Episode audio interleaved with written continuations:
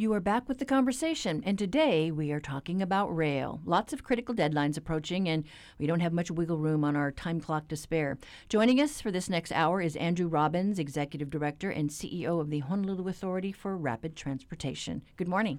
Good morning. You know, we were just saying that the last time you were in here was almost a year ago, and the big deal was the recovery plan. Right, and that was a great success because last year we received the approval from the federal government on the recovery plan, and that was really a major milestone for the project. Okay, but we also have a pretty tough year that's shaping up this year because of all the deadlines. Oh, sure. You know, this is a mega project, and the challenges continue, and that's why we're here to address each and every one of the challenges and get this project off the ground. Now, we just had a HART board meeting on Thursday, and Honolulu Mayor Kirk Caldwell, I think, was there with Council Chair Ekaika Anderson and Council Member Joey Manahan, who's the budget chair. They expressed some concerns about the deadlines, and I know December 2020, I think, was the deadline out there, but you had indicated that maybe there was a chance that folks would be able to see the system up before that. Clarify those deadlines. Right. So, you know, ever since I've been on the job, which is about 2.5 years now, there's always been this deadline of December 2020 to get the first 10 miles up and running, what some people refer to as an introductory or an interim service. And we're at the point now where the guideways are completed. We're rapidly completing the first 9 stations. We have trains on the island. We're going through our testing program. So we're getting there. And, HART's main responsibility is to plan, design, construct, test, commission, and then eventually gain the safety certification. Passengers can only be allowed on the system once safety certification is received from HDOT, Hawaii Department of Transportation, who acts on behalf of the federal government to provide the safety certification. So that's HART's main responsibility, and the city has always maintained that December they would like to get the service opened. So it's incumbent on HART to get the system ready to ride, as we say. And so I just felt like it was responsible on behalf of HART to try to get it ready to ride maybe 40, 50 days ahead of the December date. And that's all we're trying to do is to be in a position to turn it over to the city, because under the revised charter of 2016, the city is responsible to actually oversee the operations and maintenance.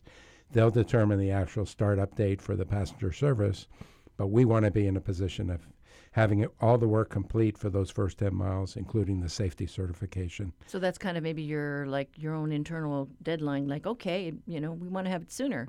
That's correct. We want to have it up, at, you know, our work done sooner.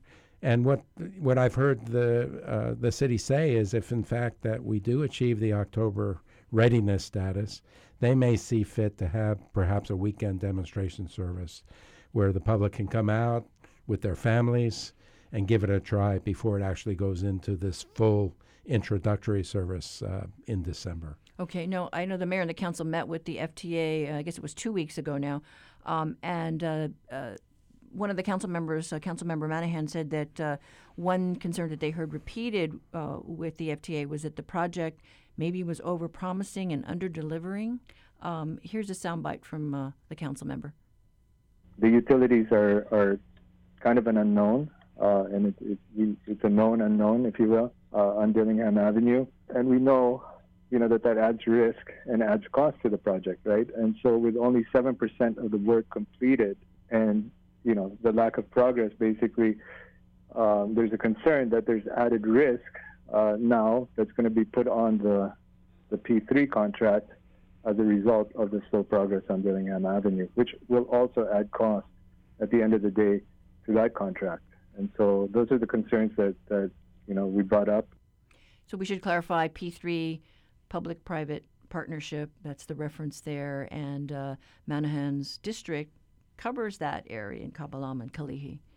Right. So what the council member is talking about is our city center portion of the project. And this is the portion that's still yet to be constructed in terms of the guideway and the stations from Middle Street to Ala Moana Center, and that runs right up Dillingham Boulevard, through downtown, through Kaka'ako, and eventually over to Ala Moana Center. So different than the interim service that we just talked about out west, which is the first 10 miles from East Kapolei to Aloha Stadium. So, you know, at heart, we have to maintain progress in all of these areas. In terms of the interim service, you know, we feel it's very important to get that accomplished this year. And I'll put my engineer hat on and my project management hat on. You know, it's important to achieve this interim service and all those milestones that make up interim service, so that we can not only get the service open to the public, but that we can really get great progress going forward towards our full opening in 2025. From a project management standpoint, that's exactly what we want to do, is accomplish these interim goals so that our long-term goals are also met. Now, what the council member is talking about is that we have a major challenge in terms of relocating utilities, especially through the Dillingham corridor. That's work that HART has undertaken in advance of the public-private partnership. The P3 is really surrounding the guideway and station construction, and then also including overall operations and maintenance. So yes, we have a major challenge getting all the utilities relocated. We have a massive amount of work that we have to accomplish. I've stated that we're moving too slowly and we have to move faster. So we've been working for months now on a plan to go faster, to get the utilities relocated. Mindful of the fact that we're doing that in a community that's there, and we have to be sensitive to the community, but at the same time we have to go faster to meet all of our schedule and project goals. And it's my understanding that you don't have to relocate the large water lines in that area, is that correct? Well, like any engineering project, you have multiple challenges and they often conflict, the goals conflict. So one of the challenges that we understood from the beginning is that there's a 42-inch water main under Dillingham Boulevard. It's a massive water main. It serves downtown Waikiki, and it became very apparent that we should try to stay away from that water main at all costs and not touch it. So we've been spending a lot of time coming up with a plan so that we will not have to in any way affect that 42-inch water line. And are we pretty confident that the records are accurate, that where they say this line runs is actually where it runs? Well, for that one, yes, because it's hard to miss. Okay, yeah, that's what I figured. But. Yeah. But there's many other utilities, both what we call wet and dry. So wet is like water, sewer. Dry are like telecom, power lines, that type of thing. We've done a lot of investigative work to make sure we know what's under the ground. It doesn't mean that we're not going to run into something that is under there that we didn't know was under there, but we've done a lot of investigative work to try to have as much knowledge as we can before we start digging. Right, you want to do it right. Exactly. And then we have all the overhead utility lines, and there's multiple voltages up in the air. Above Dillingham, for example, and basically all of those have to be undergrounded. And that's our work. We're going to have to accomplish that. And one of the challenges is you can't turn off those utility lines until you have constructed the new lines underground.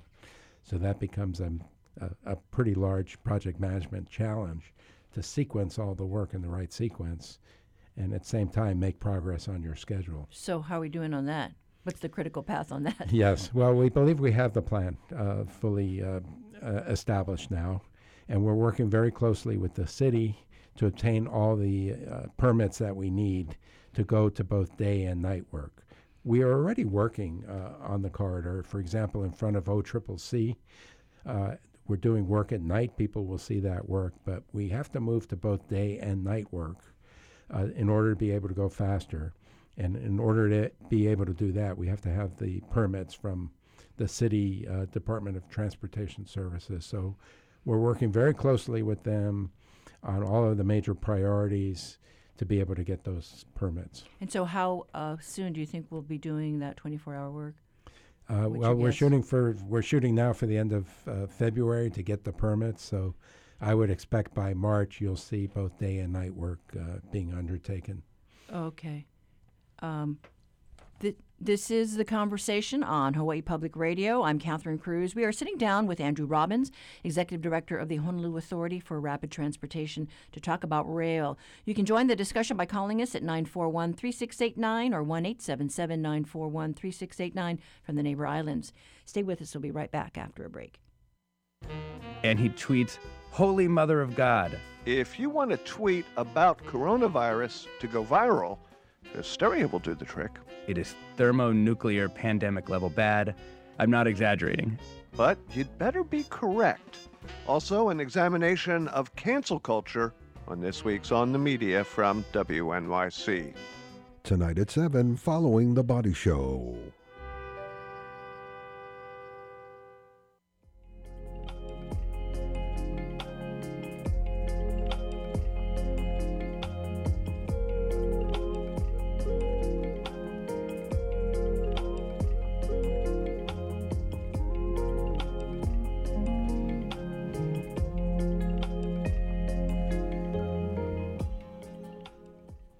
Welcome back to The Conversation. If you're just joining us, we are talking about rail. Our guest this hour is Andrew Robbins, Executive Director of the Honolulu Authority for Rapid Transportation. Now, Andy, talk about the private-public partnership, because you've got some critical deadlines we fell behind on, and we've got something coming up. Sure.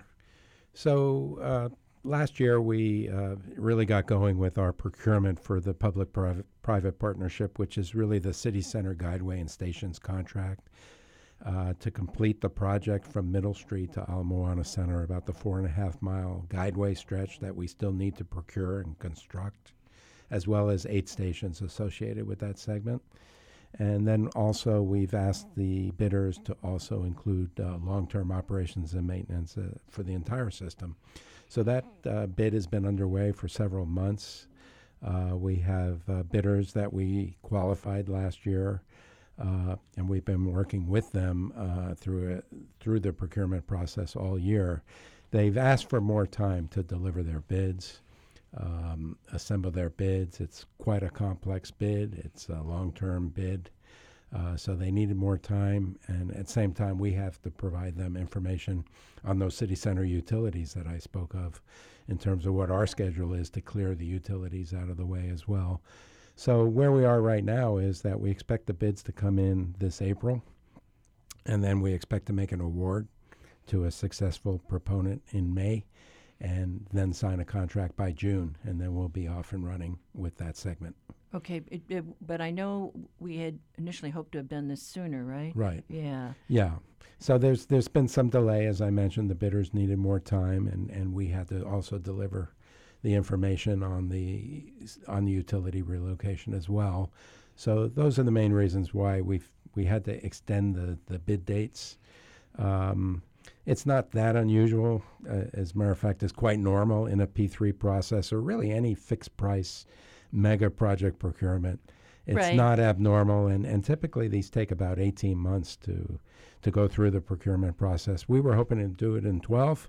Looks like it'll be 18 months by the time we're done. Right. So it just makes it all that much harder, though, because we don't have that much wiggle room under the schedule.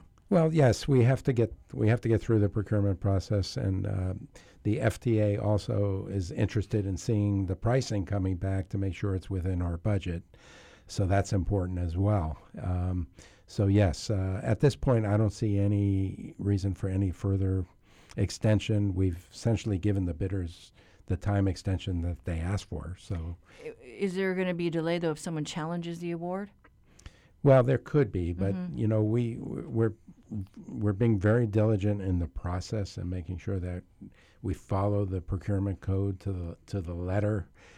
We've had great engagement with the bidders. There's a series of discussions that are allowed under the process where the bidders come in and talk to us. This is a joint procurement between HART and the city. So we have a series of discussions with the bidders to clarify elements of the bid. There's written questions and answers, and there's been hundreds of those that go back and forth. So I'm confident that we're following the process, and that will reduce the chance of any bid challenge. Can you say how many interested parties you've got? No, I'm not permitted to really say that, but multiple. Okay. Yeah. You know, we did talk to Councilmember Manahan this morning about his concerns with this project. Let's take a listen. We're kind of putting all our eggs into this one basket or this one deadline date of May 15. And, you know, the FDA is concerned that if, for whatever reason, that doesn't work out, then we're kind of back at square one, right, with the project. And, you know, that puts us, you know, even farther back at this point. And so based on that meeting that we had, my sense was that we're not going to be getting any federal funds released to us anytime soon.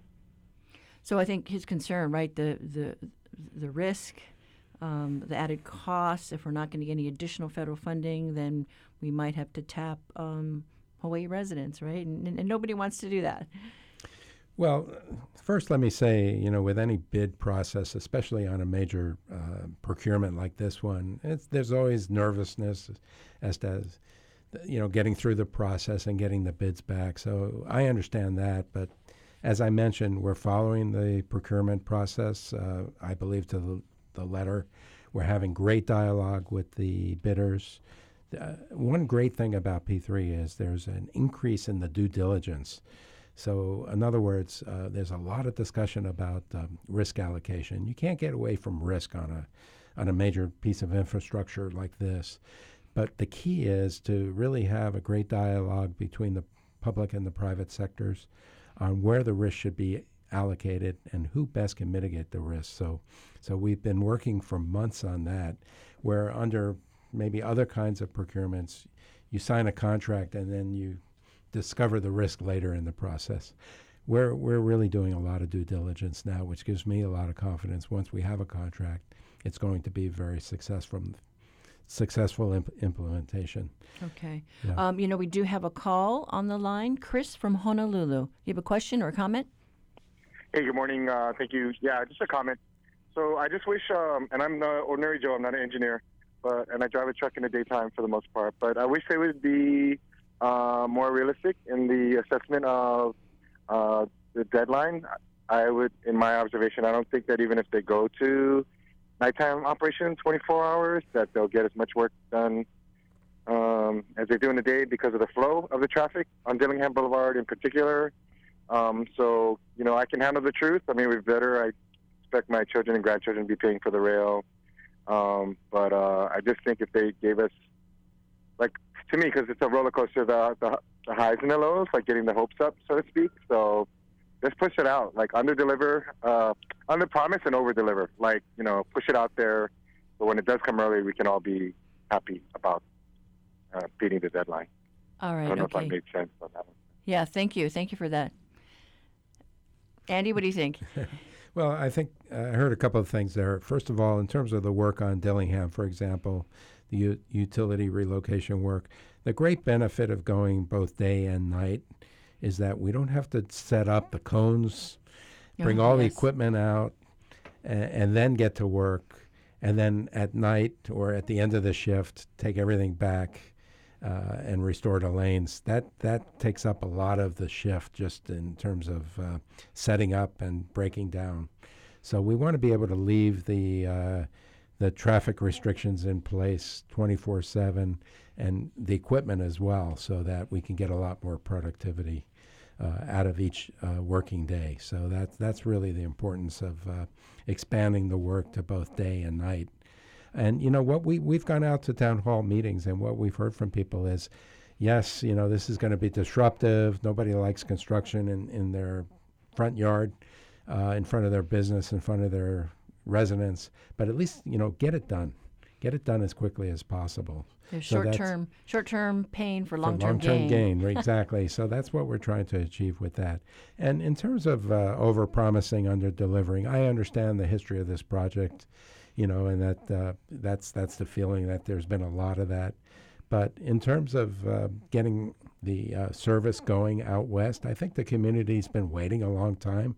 The project is late. People have been living through all the ups and downs of the project and the construction impacts. We have guideways, we have stations being completed, we have trains. Why not establish a goal, work towards that goal, motivate our people, you know, HART staff, city staff, contractors, motivate everybody towards a goal and get it done and get it up and running. So that's you know, kind of my motivation. I remember when you folks were able to put the trains out on the guideway, and it passed by a school there in Waipahu, and the kids were on the playground and they cheered when they saw the train, and they were so excited. That's right. And I can't tell you what a motivation that is for our staff and our contractors. They, you know, it just pumps everybody up to really deliver this. Now, so. Can you talk about the traffic management plan in the Kalihi area, because we need a plan in order to get the permits, right? Correct. So we actually do have a traffic management plan already from, I believe, about 3 years ago, but it was really just for night work. And so that's what we're doing right now is night work. And as I just mentioned, we have to go to both day and night work. So we have to modify the traffic management plan. And that's what we've been working on. And that involves looking at the traffic impacts, number of vehicles, where are those vehicles going to go if they get diverted off of the road. We also look at the fact that we have to keep 24/7 access to all businesses and residences. There's some businesses and residences that their only access is to is off of Dillingham. So it's incumbent on us to keep 24/7 access. The bus, this is a very heavily utilized corridor for the bus. We want to keep the buses moving as close to schedule as possible. And then I should mention safety. You know, we have a lot of people that walk in this community. We have a lot of children going to and from school.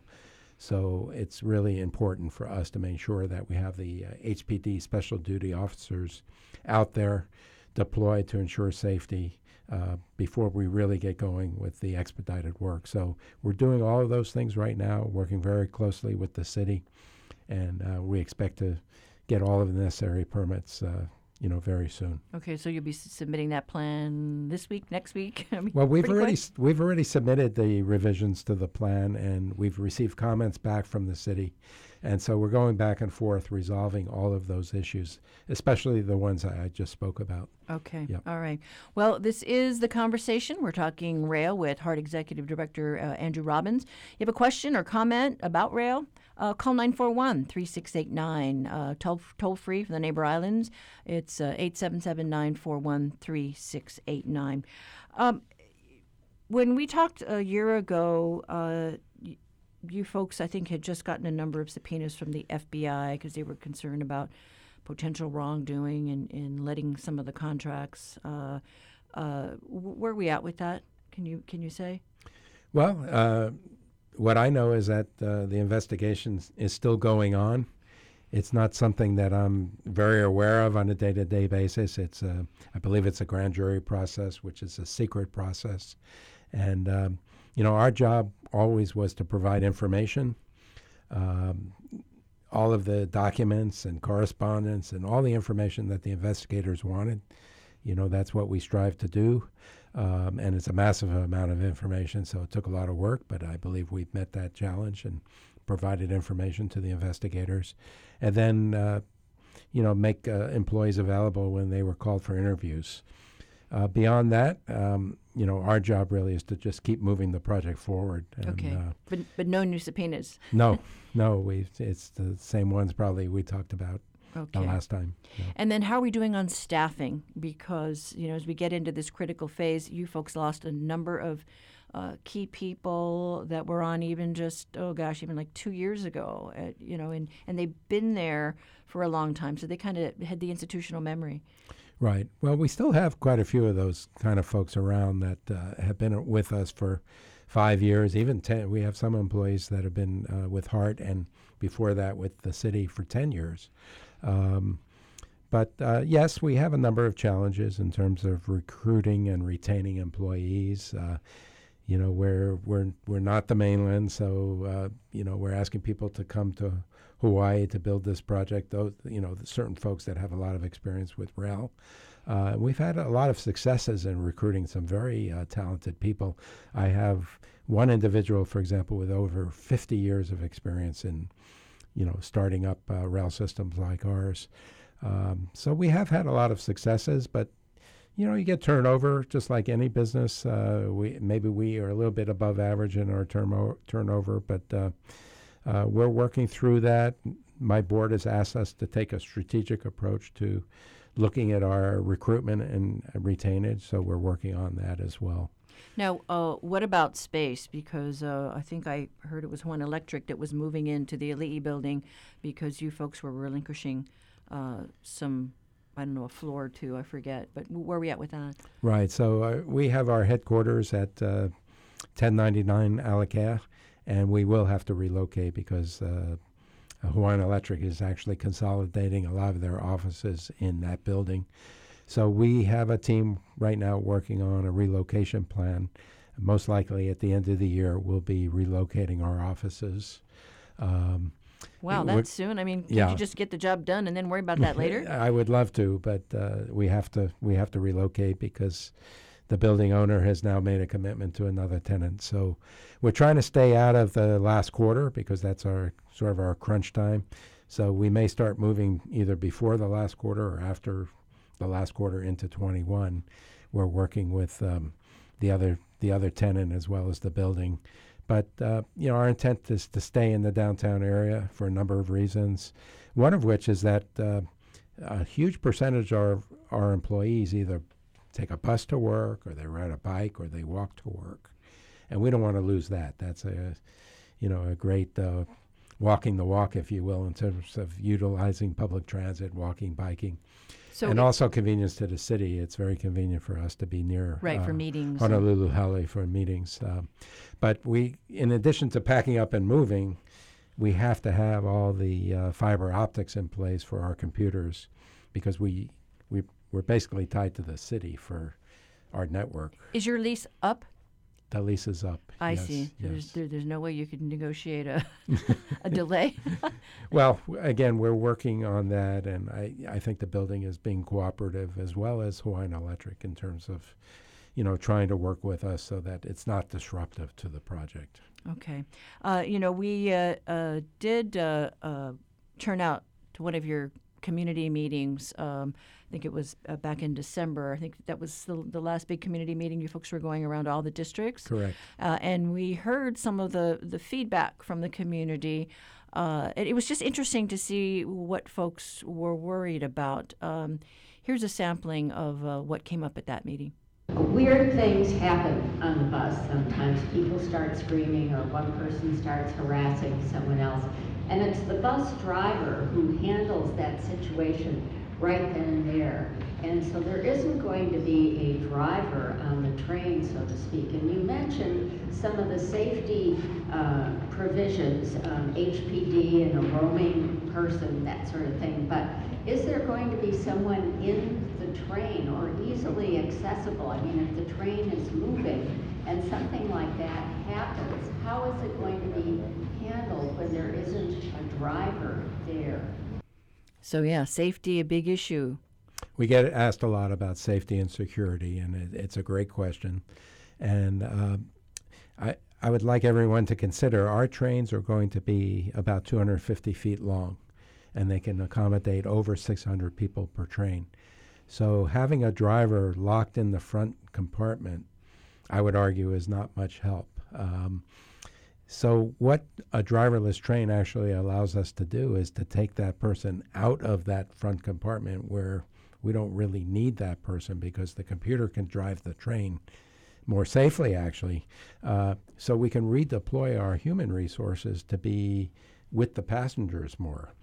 So again, the city will actually oversee the operations and maintenance of the system. And what they have determined is that there will be at least one station attendant in every station, and that will be a help to passengers. Maybe they have ticket issues or they need information as to where to go. There'll always be somebody in every station. And then there's going to be three levels of security, if you will. The first level will be what we call roving personnel.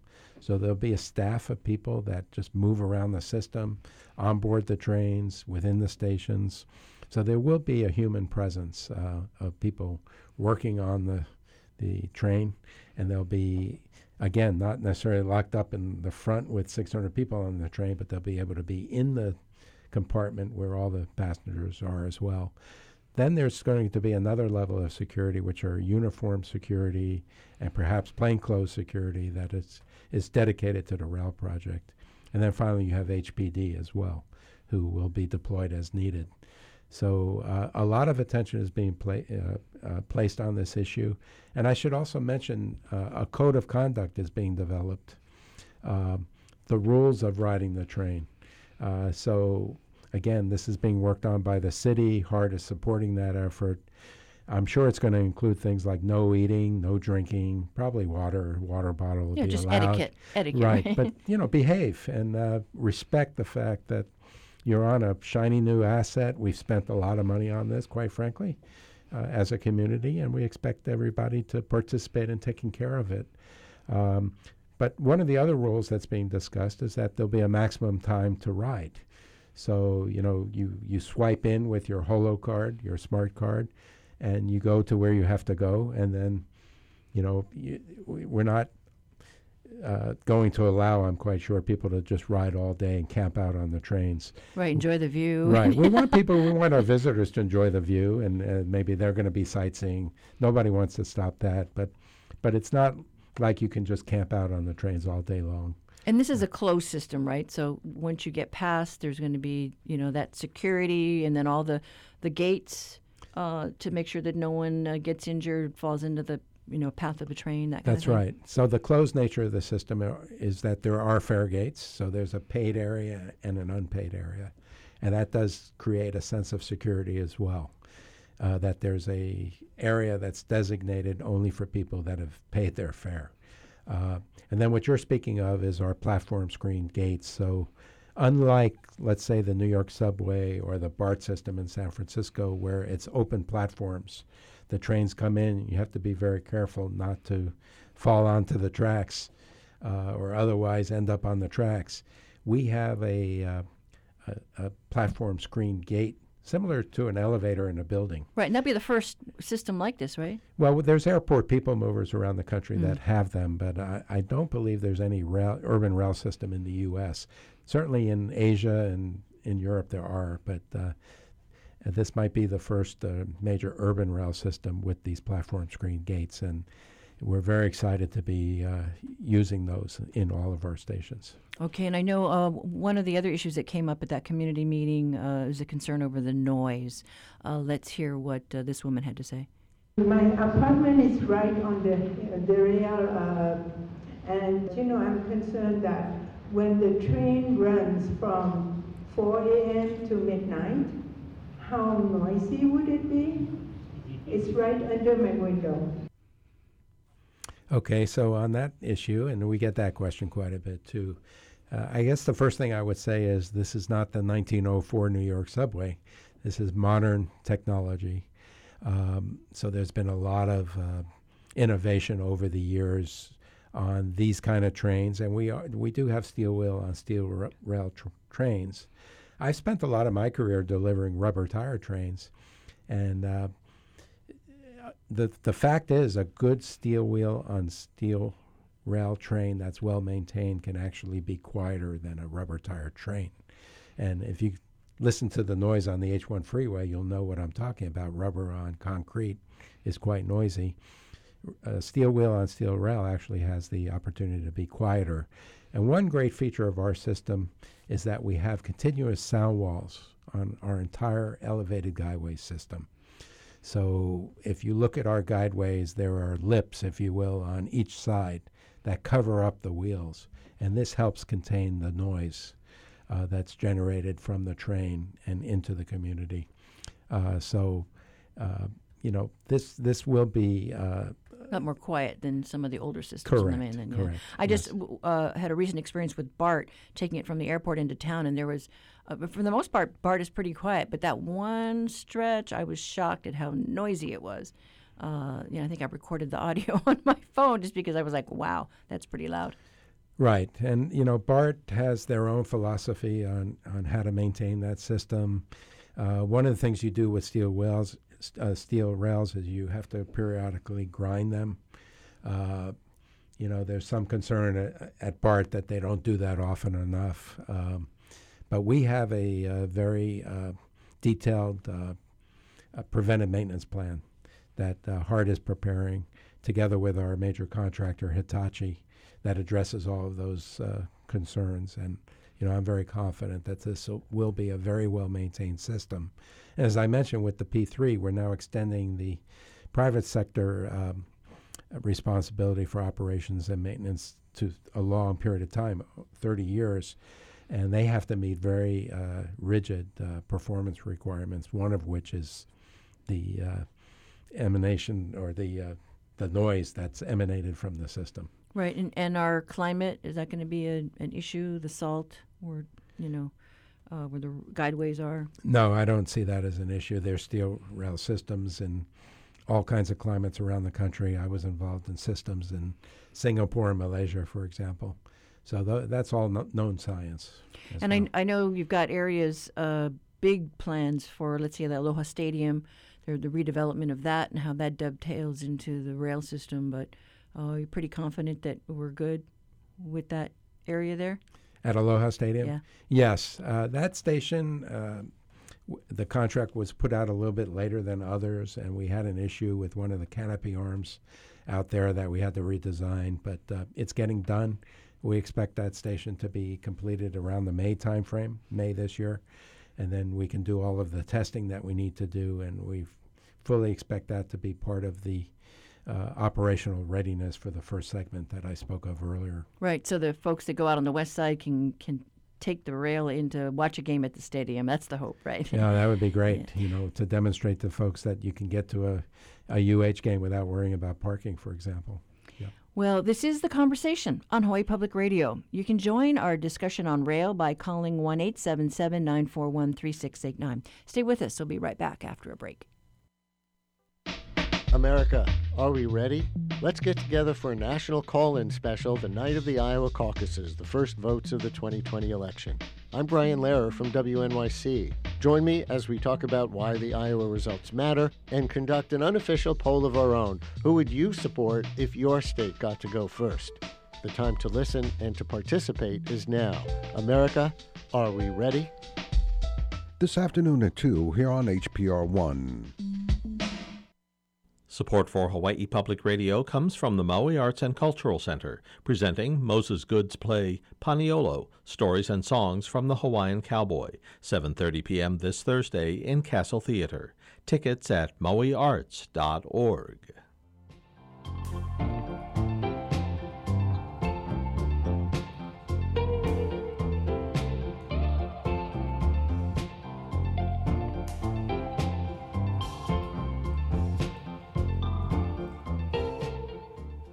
You are listening to The Conversation on HPR 1. I'm Catherine Cruz. We've been spending the hour discussing Hawaii's most expensive public works rail project. And our guest in our studio is HART Executive Director Andrew Robbins. If you have a question or comment, please call in. You know, Andy, at the community meeting that I attended back in December, I know there were a lot of questions. We talked to or listened to one lady in the audience who had a number of issues that she wanted to get across. Number one, solar. Why wasn't it planned in when we have all the sunshine and the train is being run by electricity? Two, I get very irritated when I pick up the paper and see that another one of your meetings has been canceled due to lack of quorum. So is this another ploy to delay and bring the costs up? And if so, who's doing, state, city, or who's ever appointing these people? Number three, if you notice, when you turn 16 in Days of Our Youth, first thing we wanted was a driver's license. The youth of today are not interested in learning how to drive, purchasing cars. Time is very important to them. They don't even like waiting for buses. This fast transportation is going to appeal to all of them. I look around the room and there's a lot of snow on the roofs. But some of us will not make it, some of us will for a while. But I guarantee your grandchildren, your great-grandchildren, and your great-great-grandchildren will ride it completely every day for the rest of their lives. Let's talk about that, because there was a generational thing that she brought in. And I know when I think I first met you decades ago, you were with Bombardier, and I was a City Hall reporter. And my firstborn is 30 now. And it's true. It's like there is this different mindset. So talk about that. Yes, and I have in my own family, I have older children that don't have driver's licenses as well. So I understand what the woman was talking about, and I think this is where the rail system really shines, and it contributes to the public transport system, because in this high-density corridor between East Kapolei and Ala Moana, where a lot of the growth is and a lot of the population is, we're going to really increase the capacity and the speed of the public transport system so that it works together with the bus. It works together with services like Lyft and Uber, who can connect people into the stations. I know in my own case, one of my daughters takes Lyft and Uber a lot, and she's feeling it in the wallet. So it's really looking forward to the rail system as a lower cost alternative, for at least for the long haul. And I think the unique nature of our rail system is also very important. The rail system here is what we call in the industry an automated light metro. So we take a long train. So for example, the BART train is typically 800 feet long. Our trains are shorter. They're only 250 feet long. And without a driver, we can run them more frequently. So in the peak period, we're talking about 5 minutes between trains. The average waiting time will be about half that. So you show up at a station, your average wait time will be around 2.5 minutes. And I think people are really going to be attracted to that convenience. There won't even be a schedule. You just show up and there'll be a train there. It's funny. I'm glad she talked about the thing with the driver's license. It made me stop and think, because I know there were two people in my neighborhood, two young people who didn't get their driver's licenses until they graduated from high school. Right. And so they were running down there to go get their driver's license before they went up to college, which was very interesting to me. I remember on my 17th birthday, I was at DMV trying to get my license, and there's a lot of young people don't do that anymore. So all of these things work together, and I think the rail system will really contribute to that. And by the way, I've read studies that show that cities with rail have more walking and more biking. So I think we can look forward to that as well, and it just makes sense. People will need to get to and from the stations, and when they get off the rail system, they have to go to their final destination. So there'll be the opportunities to connect to the bus, maybe take Lyft or Uber, but also bring your bike on board. Or right. Use the Biki system. Yeah, I know. I think our kids are around the same age, 30, 27. And I know with my daughter, she lives in Kaka'ako, and she wants to walk to work and ride Biki. And so it's just interesting, right. Just the perception of getting around these days. Right. So I think this is another mobility option, and perhaps a faster one. And I think it'll really contribute to the overall public transport system that we have here. On the other 2 points that the Hawaii resident brought out at that meeting, the solar. Right. So I saw the same thing as the caller, that when I came aboard that we had no solar. So one of the things we've done with our P3, with our procurement, is that because there's this long-term operations and maintenance component to the bid, we're suggesting to the bidders that they have to take the energy use risk over the 30 years. And we think this becomes a powerful incentive for them to look to reduce their energy consumption. So we're already hearing feedback from the bidders that they're looking at installing solar at the stations, and not necessarily just the 8 stations in City Center, but we're allowing them to think about the entire system in terms of installing PV cells. So I would suggest that we're going to finally get some solar cells up on some of these stations and maybe our rail facility as well. And then she also brought up the issue of the lack of quorum for meetings. How are we on that? Because I ran into Damian Kim, the chair, and he was saying he's still not off the board even though he's termed out. Right. So this was perhaps an unintended consequence when the state legislature added 4 board members to our board. Two are appointed by the Senate President, and two are appointed by the House Speaker. We welcome those board members, and we really benefit from their participation in the board meetings. But because of the way the city charter read, it affected our quorum, where we need a large majority of our voting members to show up at every meeting and to be present to enact any action that we need enacted. We have to have a large majority of our voting members at every meeting. There was a ballot measure, I believe it was a year or so ago, that did not pass. So we are unfortunately living with this quorum issue. Well, hopefully it gets better. Hopefully it will get better, but thanks to our volunteer board members, by and large, they come to the meetings and they make time for it, and we get our business done. Okay, and you do have a community day coming up this weekend. Yes, thank you for mentioning that. On February the 8th, this Saturday, starting at 10 o'clock until 3 o'clock, we are opening for the very first time one of our stations, the Hualalani Station at Leeward Community College. So if you come for our community day there, you can park at LCC, come over to the station. For the very first time, you'll be able to enter the station, go up to the platform, and actually board a train. We won't be able to give any rides because for safety reasons, but the public can kind of experience the whole atmosphere of what boarding a train will be like and seeing all the features of the station. So a little bit different from the community days you've had in the past at the rail car facility. Exactly, yeah. We've done it always at our rail operations center. This time it'll be for the first time at a station, and we're very excited about that. So please come. Bring your families and see what it's all about. Right. So, folks in the neighbor islands, if you're over here in Honolulu, that might be an event to check out because you'll be able to see it up close. Yes.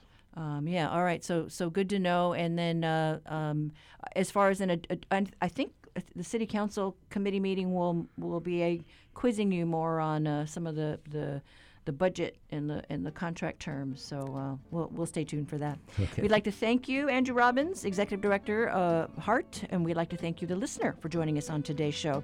And if your call didn't make it on air during today's discussion, contact the TalkBack line. You can listen back to today's show and check out our conversation podcast on HawaiiPublicRadio.org. I'm Catherine Cruz. Join us tomorrow for more of The Conversation.